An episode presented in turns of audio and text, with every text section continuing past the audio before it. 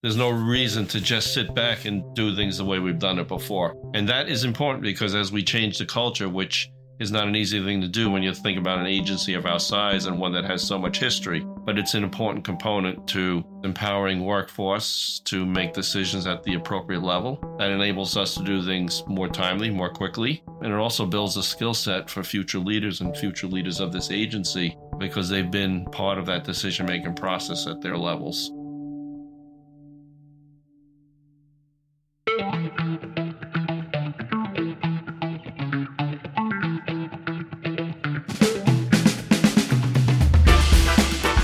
Welcome back to another episode of Spilling the T, the podcast that takes you behind the scenes of the MBTA. I'm your host, Andrew Cassidy of the MBTA's Customer and Employee Experience Department. To kick off our first episode of 2024, we are joined again by MBTA General Manager and CEO Phil Eng. In this episode, we'll look back at 2023, how the year unfolded, the surprises, the challenges, and the victories. We'll dive deep into what worked, what didn't, and the invaluable lessons learned. But that's not all.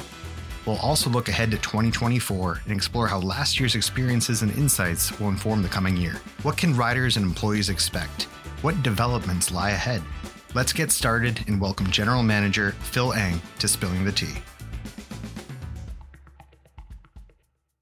General Manager, it's a pleasure to have you back on the show. Let's start by reflecting on 2023 your first calendar year as general manager and CEO of the MBTA. From your perspective, how did the MBTA do? Well, when you look back at 2023, I think what we've seen is that we're an agency that is changing. We're an agency that is looking forward. And at the same time, we do look back to see where we've been and what we need to improve on. But you can see that we are now starting to focus more on delivering results. We're focused on fulfilling what we've told the public, and that's restoring our system back to a reliable system, improving travel times, giving people back time in their day, but also giving them a system that, as we continue to rebuild, they will see as more and more reliable, allowing them to better plan and use the system as they want to and need to. Any specific callouts or projects that you're particularly proud of? Well, I think it's all tied together. Some of the initial things, you know, just in terms of how I wanted to look at the agency, is where are our internal strengths? Where can we improve? And even before I got here, the governor focused on our workforce. For us to be able to deliver, we need to rely and have internal capabilities. And I'm proud of what the team has done. Our administrative team, our HR team, uh, and even all the teams that support with regards to bringing on board and training and, and selecting the candidates that we hired. And when you talk about having record hiring numbers and getting us back to where we have some breathing room in terms of being able to better plan and use our workforce, that's fantastic. And that's big in terms of providing service, doing repairs, and building our workforce for the future but then tie hand in hand with the need for all the work that we've been doing. In particular, right now, we're in the midst of some very, very intensive track improvement work that is replacing ties, replacing rails, things that have long been left unaddressed. But we're in a good place where we've seen not only the level of work we're doing improve, but the amount of work that we're able to do within the period that we're giving ourselves is improving. And I think that goes to how we're breaking down silos across groups, how we're working with one another in terms of better planning, better scoping, and ultimately better delivery for the public. And it's showing as we are now removing these speed restrictions and making not only a faster trip, but people can feel a, a much more comfortable trip too as they ride our rails with us. So I think all of these things are demonstrating that, you know, we've moved from an agency that maybe was caught by the amount of disinvestment that we've had, up and now an agency that can see the brightest side of the future. Um, and we're building confidence, we're building skills. And with each successful part of work that we do, whether it's the diversions, whether it's working in our stations, all of these are resulting in a better experience for the public, but also a better experience for our, our workforce too, because every time we deliver, I can see the pride in all of them who have really put in a lot of time and effort. So it's fantastic to see. I think 2023 really demonstrated that we can change. And 2024 is going to push us to even show how much more we can do to uh, win back public riders and public trust. Absolutely. And if you take a step back, it definitely looks like the MBTA has a very strong positive upwards trajectory, whether it be, you know, hiring 1500 additional employees, removing those slow zones, you know, I feel it in my personal commute. But looking back on 2023, what are some of the things that maybe were more challenging for you, whether it be unexpected or otherwise? And how did those challenges or how will they inform how you address and plan for 2024? I think a lot of the challenges were internal, cultural. This is the way we've done business before. Uh, but then demonstrating and letting people see that it's okay to try something different, that we can be bolder and we can push ourselves to the point where maybe sometimes it feels a little uncomfortable, but that's not a bad thing because we need to be able to set goals beyond what we have done in the past. And I think that's where, when you look at what we've accomplished in 2023, it shows that we are pushing ourselves and it shows that there's no reason to just sit back and do things the way we've done it before. And that is important because as we change the culture, which is not an easy thing to do when you think about an agency of our size and one that has so much history, but it's an important component to, you know, one of the first things I talked about is empowering workforce to make decisions at the appropriate level. That enables us to do things more timely, more quickly. And it also builds a skill set for future leaders and future leaders of this agency because they've been part of that decision making process at their levels. So I think it goes hand in hand with where we want to take this agency and build us long term success, not just short term success. No, that's great to hear. Now, to that end, as far as rider experience goes, quite recently, I believe it was January 16th, right after the Martin Luther King Jr. holiday, the red line and orange lines experienced concurrent issues while there was simultaneously a green line diversion taking place. The Boston Globe put out an article with the headline New Year, Same Terrible T Commute. What happened and what are we doing to make this not the same old T? Well, you know, that was a tough morning for our riders. And, you know, you had a whole host of things that all came together at the worst time. Not that there's ever a good time for an incident of that nature, particularly one that's tied to our power system.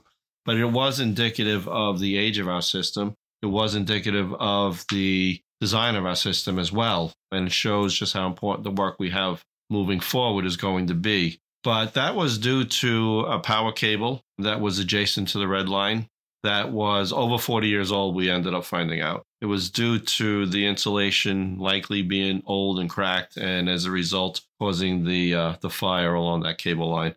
Luckily, no smoke, nothing beyond what was in that duct, but certainly enough that we had to, at first, shut down the power on red line, thinking that it was a red line power cable because of the proximity of it. Subsequently, it was identified to be an orange line power cable. And within that duct bank was orange, green, and red, a design that made it very hard to pinpoint. I will say that working with Boston Fire Department and our own folks in a two hour window, we were able to restore service that morning, albeit the damage was done to the riders in that morning commute because, as you mentioned, the Green Line had a diversion for the track work that we're doing. And then subsequently, as I mentioned, red line, the power was shut off, and ultimately orange line power shut off because that was determined to be the actual cable. But what we're doing moving forward is we are changing the way we inspect cables. We're changing the way we use tools such as handheld thermal sensors and mounting them on our trains to help us identify such hotspots before they become issues, allowing us to replace and fix our aging cable infrastructure. And at the same time, as we look into the capital investment plan for the next five years, we will make sure that we take a look at how best to start replacing our power systems as well and upgrading them so these types of situations don't happen as frequently. And that goes hand in hand with proper inspections, be more proactive with repairs, and then ultimately setting up a program where we start to reinvest and replace and upgrade our power systems. So that's that's all part of how we intend to improve service, improve reliability, and ensure safety. And it's not just the track program, but it's our power program, it's our signal program, tie in all the station work that we're doing. We're not going to lose sight of the fact that we need to not only rebuild our system for the riders that use it today, but we need to build and plan for a system that's going to encourage and empower the Commonwealth to continue to be the economic engine that it is. And I think that's kind of a testament to the changes that you're making. Obviously, it's a big situation to grapple. Unfortunately, certain things cannot be addressed immediately as far as fixing everything. But those changes that you're making, as far as how people are inspecting, looking for things, those are things that can be implemented rapidly and hopefully help address this. Which brings me to my next question, which is You've been called out several times for being kind of a new era of the MBTA and just having a different approach to how you're handling the organization. What makes you different or what uniquely qualifies you as the leader of the MBTA that's different from leaders of the past? Well, I don't know if I compare myself to how I'm different from others. I will say what I'm looking to do myself is to build a strong team here. And it's not just one person, it's not just me. It's all of my leadership team, but it's every level of the organization from top to bottom that I'm looking to put in positions to succeed, making sure they have the right training, the right skill sets, and the openness and transparency across levels that is important for us to all know so myself and others can help tackle those problems, right? If we are working with one hand tied behind the back because we need certain expertise, certain training, certain equipment, then we need to speak up. And that's what we're really encouraging everyone to do. It's the way we improve, it's the way we build for the future. And the real goal is not to just set up a team short term. It's for me to be able to set up a team that is really, really strong long term. And that means future leaders, not only identifying them, but getting them set up for success as well. That's the key. I think what we're seeing, whether it's the track work, whether it's the service planning, it's all of the functional areas coming together and working across those boundaries and not being in individual towers that perhaps don't always pick up all that needs to be to be a successful agency. I don't like to compare myself to how others have done it. All I want to do is to lend the notion that my goal has always been to be identify problems, find solutions, don't let tough days set us back and really focus on building a strong team where we're all working together for a common good. And that's providing the public with that safe, reliable, robust service that they deserve and building for a system that's going to serve the Commonwealth for many generations to come. That's an excellent philosophy. And I really appreciate your calling out the fact that this is a team effort. You've brought on a lot of individuals. Can you speak a little bit to the people that surround you now who are working side by side with you to make these changes and make these improvements to build that better T? Well, I think what you've seen with some of the folks I brought in is not just their expertise, but it's merging it with the existing expertise that is here too. And part of it is making sure that, you know, we have folks that have been through some of these before, whereby you know, helping agencies rebuild, helping agencies restore service. And I've looked for a team that has both managerial experience, but also boots on the ground experience, because I think that's the best way for us as managers is to be able to see exactly what's going on is by being in the system, on the system, and with our employees day in and day out. And those firsthand observations provide so much insight to us making sure that we are supporting the workforce, that we are supporting the riders because we are witnessing firsthand what they're all going through. You know, so that is a key thing in terms of what I look for, not only with the existing management team here, but how we supplement it. And I think that will always be a core principle of mine going forward is making sure that we don't lose sight of all of the efforts that everyone contributes. And, you know, I think having some of that hands-on experience really gives a lot of insight to management when we're making tough decisions. Absolutely. So we've talked about 2023 and the ups and downs and what's been learned. We've established that you have a, a, guiding philosophy and a team poised to act on it and make the MBTA a better operation. Now let's talk about 2024. What can riders and employees expect in the new year? I know we're only, you know, several weeks into it now, but as riders kind of entered the new year with some diversions, are these things that are going to be continuing or what's the experience going to be like? Well, I know when we announced the tracking improvement program towards the latter part of 23, a lot of those diversions were set up in a way to spread them out over the 2024 calendar year. And I also know that those diversions, and for instance, what's going on right now in January along the Green Line, are challenging to our riders, particularly in inclement weather. At the same time, I knew if we didn't go with these types of plan outages, the amount of work that we had to get done would not be able to be done in such a short time frame. In fact, early on in my tenure here, you could see that we would take two steps forward and then perhaps one step backwards with the amount of work that needed to be done. The track program, having so many needs across the whole system, made it hard to do it in a manner that would be done on overnights or even just weekends. But I can assure the public that with each closure, when we finish that work, we're giving them the results that we've been promising. Right now, we're in the midst of the Green Line closure that I believe goes back into service after January 29th, and everything is on track. The contractors that are in the system are performing really well, working alongside with our maintenance of way teams. And we're just getting better with each of one of these diversions that we're doing. And I'm really excited for the ability to let our public start to see that despite these individual outages are challenging to them in their commutes, they will see that they will have a much better system, a much smoother ride, and that we are delivering and giving them back time in their day and giving them a much more reliable commute, you know, in the future. So exciting for 2024, but I know we have a lot of challenges ahead still because that's just one aspect of what we need to do. We will be and have been addressing stations, cleanliness, brightness, making repairs. Little by little, those areas are being done as part of these different diversions too, because we're maximizing the outages. And I think that all goes hand in hand to the rider experience. You enter a station, if it's cleaner, it's brighter, you feel better about it. And, you know, throw in, then the trains will be running more on time with more greater frequency. And little by little, rider confidence will come back and I really do believe that the riders will come back too as well. It sounds like 2024 is going to be a big year for the MBTA. It is a big year. It is a pivotal year, but that's not the end game. We have so much more to do.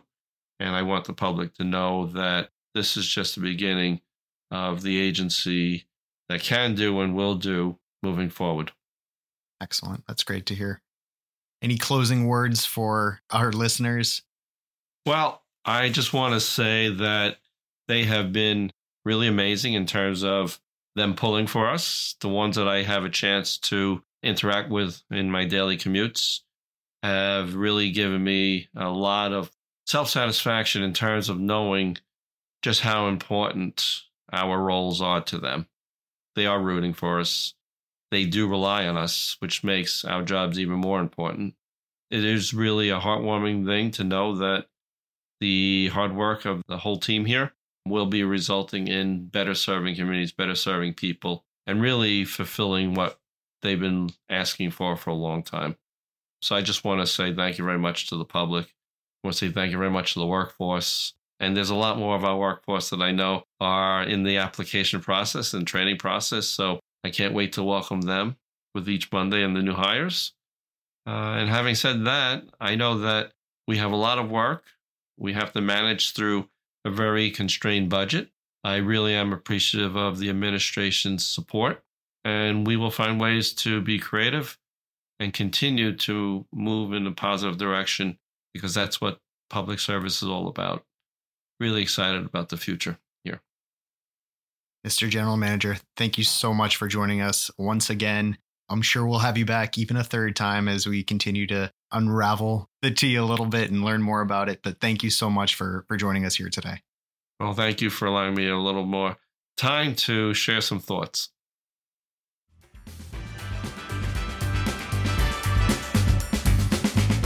And there you have it a look back at 2023 and a look ahead to what 2024 has in store. We want to express our sincere gratitude to the General Manager for sharing his time, insights, and vision with us today. To our listeners, thank you for joining us on this illuminating episode of Spilling the T.